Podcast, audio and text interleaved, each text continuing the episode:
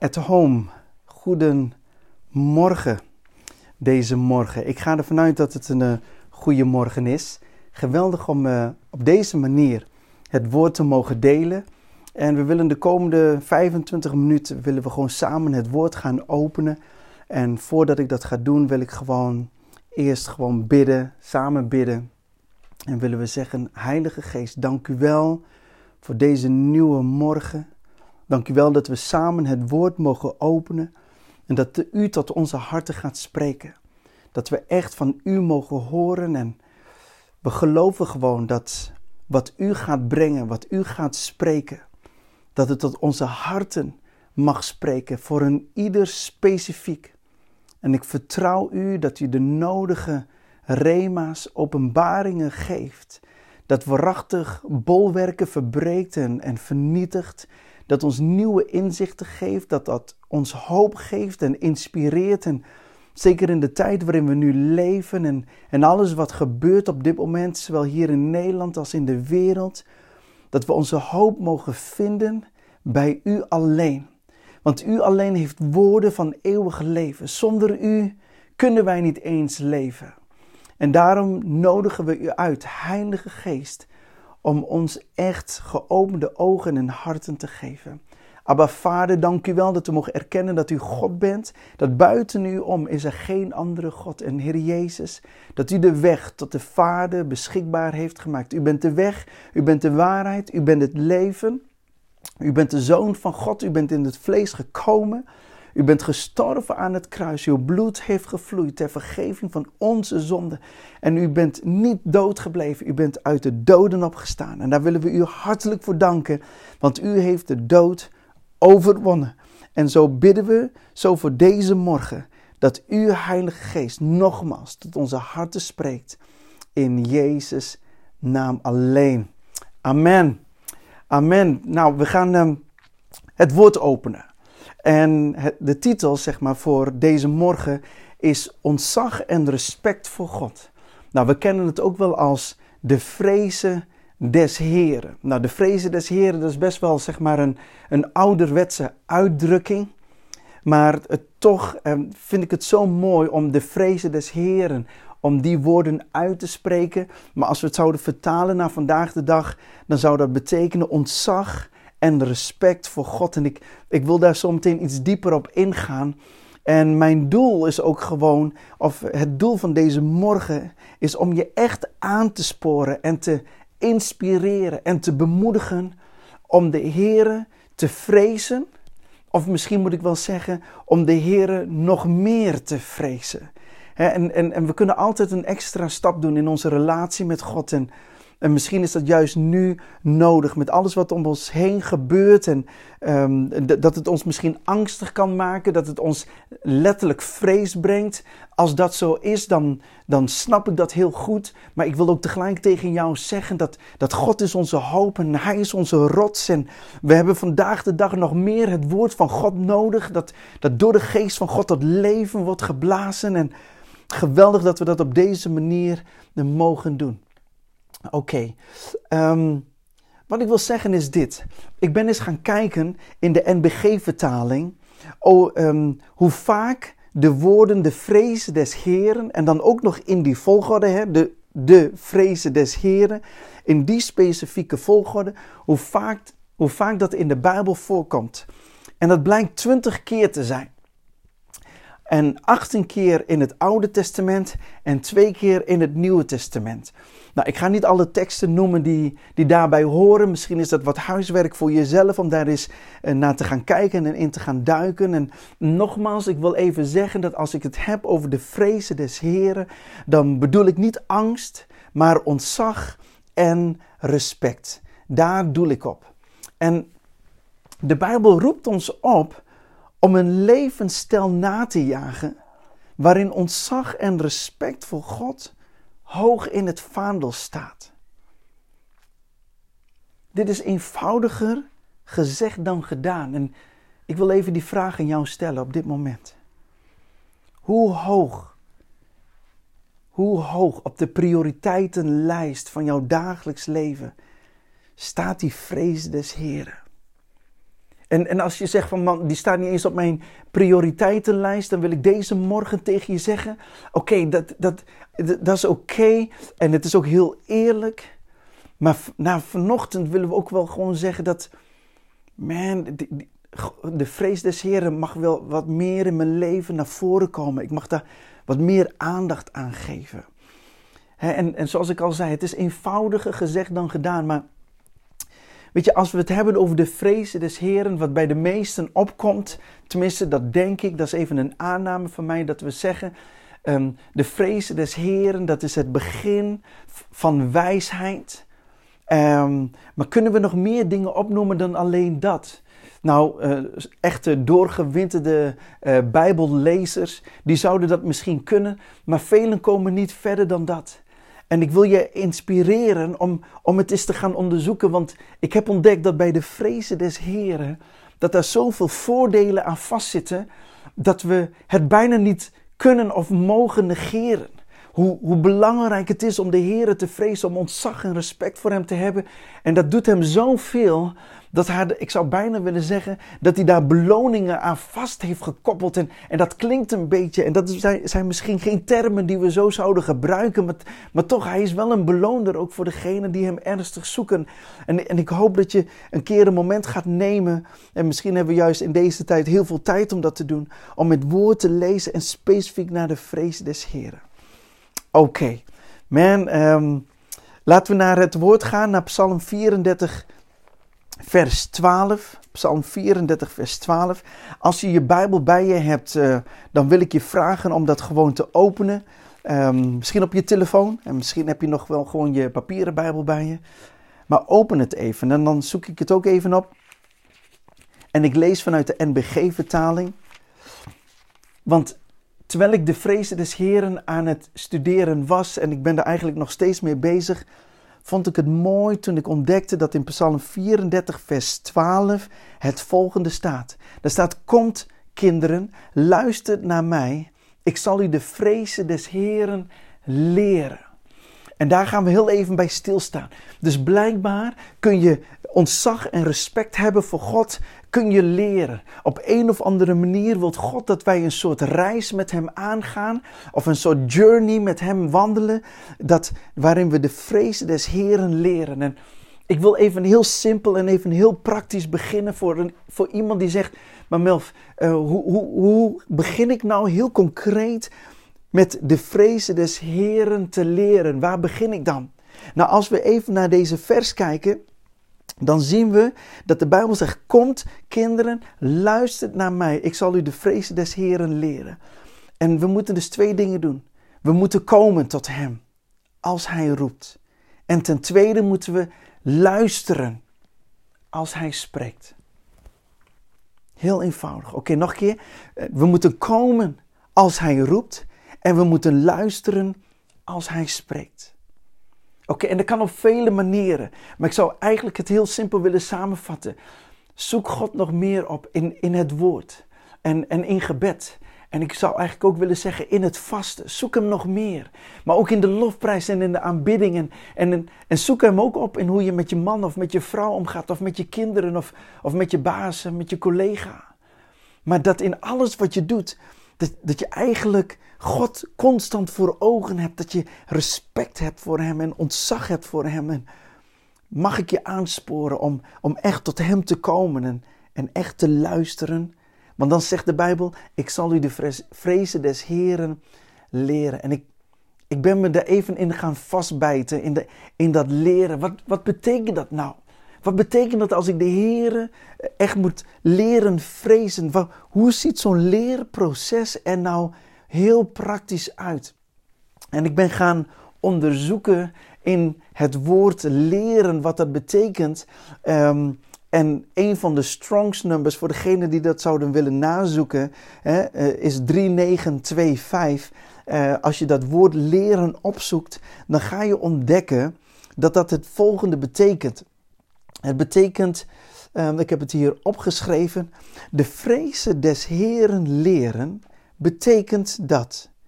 Dat jij door de tijd heen in verschillende situaties hebt gezeten waarin je ervoor hebt gekozen om ontzag en respect voor God te hebben. Door dit leerproces is het nu voor jou normaal of zelfs natuurlijk geworden om te allen tijden ontzag en respect te hebben voor God. Deze levensstijl beïnvloedt daarom de keuzes die jij in het leven maakt. Je denkt en handelt vanuit de boom des levens in plaats van de boom van goed en kwaad. Ik kon het echt niet korter maken, um, maar, maar waar het om gaat is dat in de, in de afgelopen jaren, kijk even naar de jaren die je nu leeft met God, die je hebt geleefd met God. En dat je in verschillende situaties bent geweest waarin je keuzes moest maken. Dat je dacht: oké, als ik rekening hou met God, dan maak ik deze keuze. Hou ik geen rekening met Hem, dan maak ik deze keuze. En ik zeg niet dat God jou heel specifiek en dat het, uh, dat, dat het zijn wil is dat je in moeilijke situaties komt en dergelijke. Nee, dat, dat is niet wat ik zeg. Of dat Hij je expres in moeilijke situaties brengt. Dat is niet wat ik zeg, dat is niet wat ik predik. Maar God kan wel elke situatie gebruiken om jou te leren, om Hem te vrezen. Nou weet je, het, het woord leren doet mij zeggen dat, dat, dat je fouten kan maken. Op een of andere manier wil God als een vader doorkomen en wil hij zich als een vader presenteren en zeggen: Melvin, luister, jij moet leren. En, en ik besef dat in dat leerproces proces dat je fouten maakt, maar in mijn wandel, naarmate je steeds meer met mij wandelt, ga ik er eigenlijk wel vanuit dat je steeds, daar, daar steeds beter in wordt en dat het je tweede natuur wordt. Beter gezegd, dat het Gods natuur wordt in jou. Want de Bijbel zegt letterlijk dat Jezus lust had in de vrezen des Heren. En dat is ontzettend mooi, dat we diezelfde passie en lust krijgen die Jezus had om, om de Heren te vrezen, om respect en ontzag te hebben voor zijn Vader.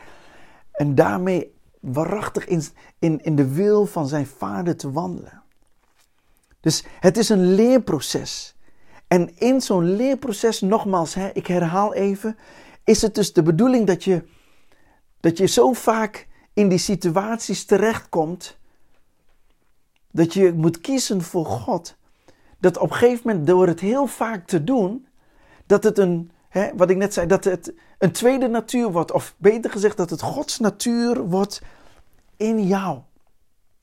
En ik vond het zo bijzonder, dat, want dat betekent gewoon dat, dat God gewoon met ons wilt gaan samenwerken en ons wilt gaan leren. En hij zegt maar, kom en luister. Oké, kom, luister en ik ga je uitleggen hoe dat werkt. En ik ga je, ik ga je trainen, ik ga je datgene meegeven wat je nodig hebt. Want, want de Heere vrezen brengt zoveel voordelen met zich mee.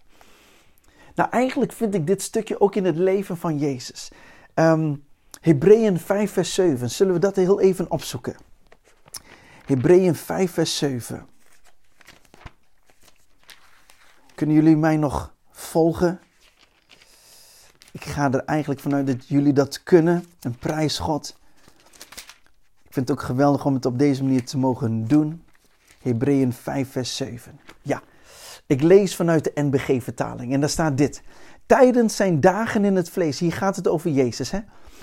Tijdens zijn dagen in het vlees heeft hij gebeden en smekingen om de sterkgroep en tranen geofferd aan hem, die hem uit de dood kon redden, en hij is verhoord uit zijn angst. Ik ben bij vers 8. Let op. En zo heeft hij, met hoofdletter H, hoewel hij de zoon was, de gehoorzaamheid wat staat daar? Precies, geleerd. Hij heeft de gehoorzaamheid geleerd uit hetgeen hij heeft geleden. Nou, dat, dat woord wat hij heeft geleden, geleden, dat is echt niet fijn, maar dat staat hier gewoon letterlijk, vers 9. En toen hij het einde had bereikt, is hij voor allen die hem gehoorzamen een oorzaak van eeuwig hel geworden, door God aangesproken als hoge priester naar de ordening van Melchizedek. Oké, ik, ik wil mijn focus natuurlijk leggen op vers 8. Kijk, Jezus is als mens gekomen naar deze aarde uh, in, in datzelfde vlees en bloed als wat wij leven. Dus daardoor kan hij ook die hoge priester zijn die met ons meevoelt. En hij moest de gehoorzaamheid leren. En ik vond dat zo interessant, want, want wij worden opgeroepen om de vrezen des Heren te leren. En, en, en, en van Jezus wordt gezegd dat hij de gehoorzaamheid moest leren uit hetgeen hij heeft geleden. Nou, dat is heel bizar, maar ook heel erg interessant. Want ook daarvan heb ik gewoon gekeken van wat dat woord nou inhoudt. Dat woord geleerd. Ook hier zit weer zo'n Strongs number bij. Hè, voor de concordantie 3129 voor de geïnteresseerden. Maar hier gaat het om. Ik heb dat woord geleerd, heb ik bestudeerd. En dat eigenlijk betekent dat dit. Jezus heeft de gehoorzaamheid geleerd uit hetgeen hij heeft geleden. Oftewel, hij heeft geleerd door gebruik en ervaring. Wauw. Hij heeft geleerd door gebruik en ervaring. Laat ik even nog, nog een, tweede, uh, een, een tweede punt benoemen wat ik hier heb staan.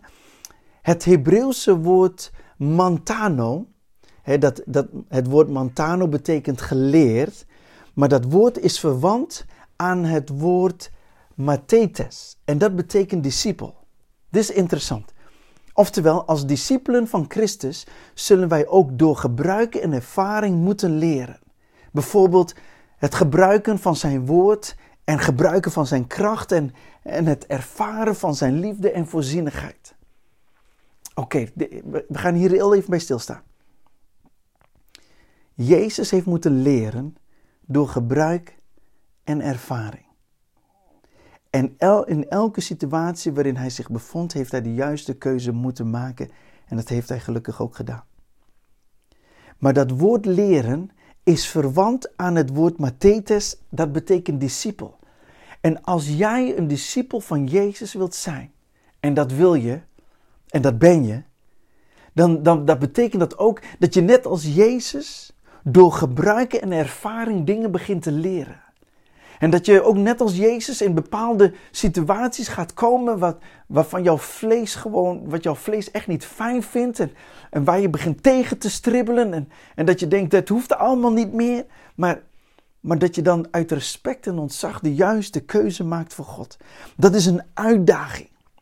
Maar dan is het interessant om te weten, en ik wil dat je daarop gaat mediteren, over na gaat denken. Misschien kunnen jullie met elkaar over napraten. Dat wat Jezus moest leren, moeten nu ook zijn discipelen leren. Om de Here te vrezen. Oh man, prijs God. Ik, ik, ik heb nog een paar minuten. Maar ik wil nog heel even het leven van Jozef als voorbeeld gebruiken. Dus als jullie met mij willen eh, gaan naar uh, Genesis 39. Genesis 39. Genesis 39, daarin vinden we natuurlijk het leven van Jozef. En ik denk dat het goed is om, om even dit stukje echt gewoon te lezen. Uh, al was het maar om een, een basis neer te leggen voor jou, waarin je in de komende dagen misschien even naar terug kan grijpen. En, en nieuwe inzichten voor jou eruit kan halen, omdat ik de Heilige Geest geloof en vertrouw um, dat Hij jou daarbij gaat helpen. Genesis hoofdstuk 39, vers 1. En er staat: Jozef nu werd naar Egypte gebracht en Potifar, een hoveling van Farao, de overste der lijfwacht, een Egyptenaar, kocht hem van de Ismaëlieten die hem daarheen gebracht hadden. En de Heere was met Jozef, zodat hij een voorspoedig man werd en hij woonde in het huis van zijn heer, um, de Egyptenaar. Toen zijn heer zag dat de Heere met hem was en de Heere alles wat hij ondernam onder zijn hand deed gelukken, won Jozef genegenheid en hij mocht hem bedienen. Hij stelde hem aan over zijn huis en alles wat hij had, gaf hij in zijn hand. Vers 5. Van het ogenblik af dat hij hem over zijn huis en over al wat hij bezat had aangesteld, zegende de Heere het huis van de Egyptenaar om Jozefs, Jozefs wil. De zegen des Heeren rustte op alles wat hij had zowel in huis als op het veld. En hij liet al het zijne aan Jozef over en met hem naast zich bemoeide hij zich enkel met het brood dat hij at. Jozef nu was schoon van gestalte en schoon van uiterlijk. Hierna sloeg de vrouw van zijn heer haar ogen op Jozef en zij zeide, kom bij mij liggen. Maar hij weigerde en zeide tot de vrouw van zijn heer, Ehm, en zeide tot de vrouw van zijn heer. Oh, ik ben hem heel even kwijt. Van het ogenblik af dat hij hem over zijn huis en over al wat hij bezat had aangesteld, zegende de Heere het huis van de Egyptenaar om jo Jozefs wil. De zegen des Heeren rustte op alles wat hij had, zowel in huis als op het veld. En hij liet al het zijne aan Jozef over en met hem naast zich bemoeide hij zich enkel met het brood dat hij at. Jozef nu was schoon van gestalte en schoon van uiterlijk. Hierna sloeg de vrouw van zijn heer haar ogen op Jozef en zij zeide, kom bij mij liggen. Maar hij weigerde en zeide tot de vrouw van zijn heer, zie mijn heer bemoeit zich met mij naast zich, met niets van wat er in huis is. En alles wat hij heeft, heeft hij in mijn hand gegeven. Niemand is in dit huis machtiger dan ik. En hij heeft mij niets onthouden dan alleen u, omdat gij zijn vrouw zijt. Hoe zou ik dan dit grote kwaad doen en zondigen tegen God? Ik ben bij vers 10. En ofschoon zij dag aan dag tot Jozef sprak, voldeed hij niet aan haar wens bij haar te gaan liggen en omgang met haar te hebben. Op zekere dag kwam hij het huis binnen om zijn werk te verrichten, terwijl niemand van de huisgenoten daar in huis was. Toen greep zij hem bij zijn kleed en zeide: Kom bij mij liggen. Maar hij liet zijn kleed in haar hand achter, vluchtte en liep naar buiten. Toen zij nu zag dat hij zijn kleed in haar hand achtergelaten had en naar buiten gevlucht was, riep zij haar huisgenoten en zeide tot hen: Zie toch, hij heeft ons een Hebreeuwse man gebracht, opdat deze zijn spel met ons drijven. Hij is bij mij gekomen om bij mij te liggen, maar ik heb met luide stem geroepen. Vers 15. En toen hij hoorde dat ik mijn stem verhief en riep, liet hij zijn kleed bij me achter, vluchtte en liep naar buiten. Daarop legde zij zijn kleed bij zich neer, totdat zijn heer thuis kwam. En zij sprak tot hem in deze vroege, in deze voege. Die Hebreeuwse slaaf die gij ons gebracht hebt, is bij mij gekomen om zijn spel met mij te drijven. Maar toen ik mijn stem verhief en riep, heeft hij zijn kleed bij mij achtergelaten en is naar buiten gevlucht. Zodra zijn heer de woorden hoorde die zijn vrouw tot hem sprak, zo en zo heeft uw slaaf mij gedaan, brandde zijn toren. En Jozefs heer greep hem en wierp hem in de gevangenis, de plaats waar de gevangenen van de koning gevangen zaten. Zo kwam hij daar in de gevangenis. Vers 21. En de Heere was met Jozef. Geweldig toch? Hij bewees hem genade en deed hem de genegenheid van de overste der gevangenis winnen. Daarom vertrouwde de overste der gevangenis al de gevangenen die in de gevangenis waren aan Jozef toe. En al wat daar te doen was, deed hij. De overste der gevangenis keek niet om naar iets dat hem was toevertrouwd, omdat de Heere met hem was. En wat hij verrichtte, deed de Heere gelukken. Ik heb het bewust gewoon helemaal gelezen om een soort fundament neer te leggen voor jezelf. Om hiermee verder te gaan. Maar ik wil laten zien een paar praktische dingen in het leven van Jozef, wat je ook zou kunnen toepassen in je eigen leven. Namelijk het volgende: Jozef leerde de vrezen des Heren door deze situaties heen. Hij leerde dat. Waarom? omdat God hem aan het voorbereiden was op zijn uiteindelijke roeping, namelijk om de koning van Egypte te worden. Door van Potifars vrouw te vluchten, beoefende hij de vrezen des Heren. Maar hier komen die concrete dingen die ik gewoon nog met je wil delen. Namelijk Spreuken 8 vers 13 zegt, de vrezen des Heren is het kwade te haten. Dat is precies wat Jozef deed. Het kwade was constant om hem heen. De vrouw van Potifar was, was dag in dag uit, was, was zij hem eigenlijk aan het uitlokken, of beter gezegd aan het verleiden. Maar de vrees des Heren is heel praktisch het kwade te haten. En als je in zo'n situatie terechtkomt, dat je het kwade moet haten en je kiest er ook voor om het kwade te haten en te vluchten van het kwade, dan ben je de vrees des Heren aan het leren. Wauw. En ik wil nog iets anders laten zien. In Job 28, vers 28, dan mag je een andere keer opzoeken. Daar staat: um, De vrezen des Heren, dat is wijsheid. Maar nou, hier komt het. En van het kwade te wijken is inzicht. Weet je, het is heel apart. Jozef, die week van het kwaad. en kwam daardoor in de gevangenis. Nou, lekker is dat dan. En toch zegt God, als je van het kwade wijkt, dat is inzicht. En dat inzicht gaat veel dieper dan dat de mens kan bedenken. Want terechtkomen in de gevangenis was niet het einde van Jozef. Was niet het einde van Jozef. Nee, het was de beginfase van een promotie. De gevangenis was niet het einde van Jozef, maar daar begon een beginfase van Jozef, Jozefs uiteindelijke roeping als onderkoning. Jozef als onderkoning, hij moest op een gegeven moment een crisis, een hongersnood, ja, moest hij als het ware bestrijden. En, hij had de dromen uitgelegd aan Potifar. En, en Potifar die zegt eigenlijk, ja, weet je, in hem is de geest van God. Is er nog iemand die wijzer is dan Jozef? En hij heeft hem onderkoning gemaakt. Maar ik wil dit zeggen.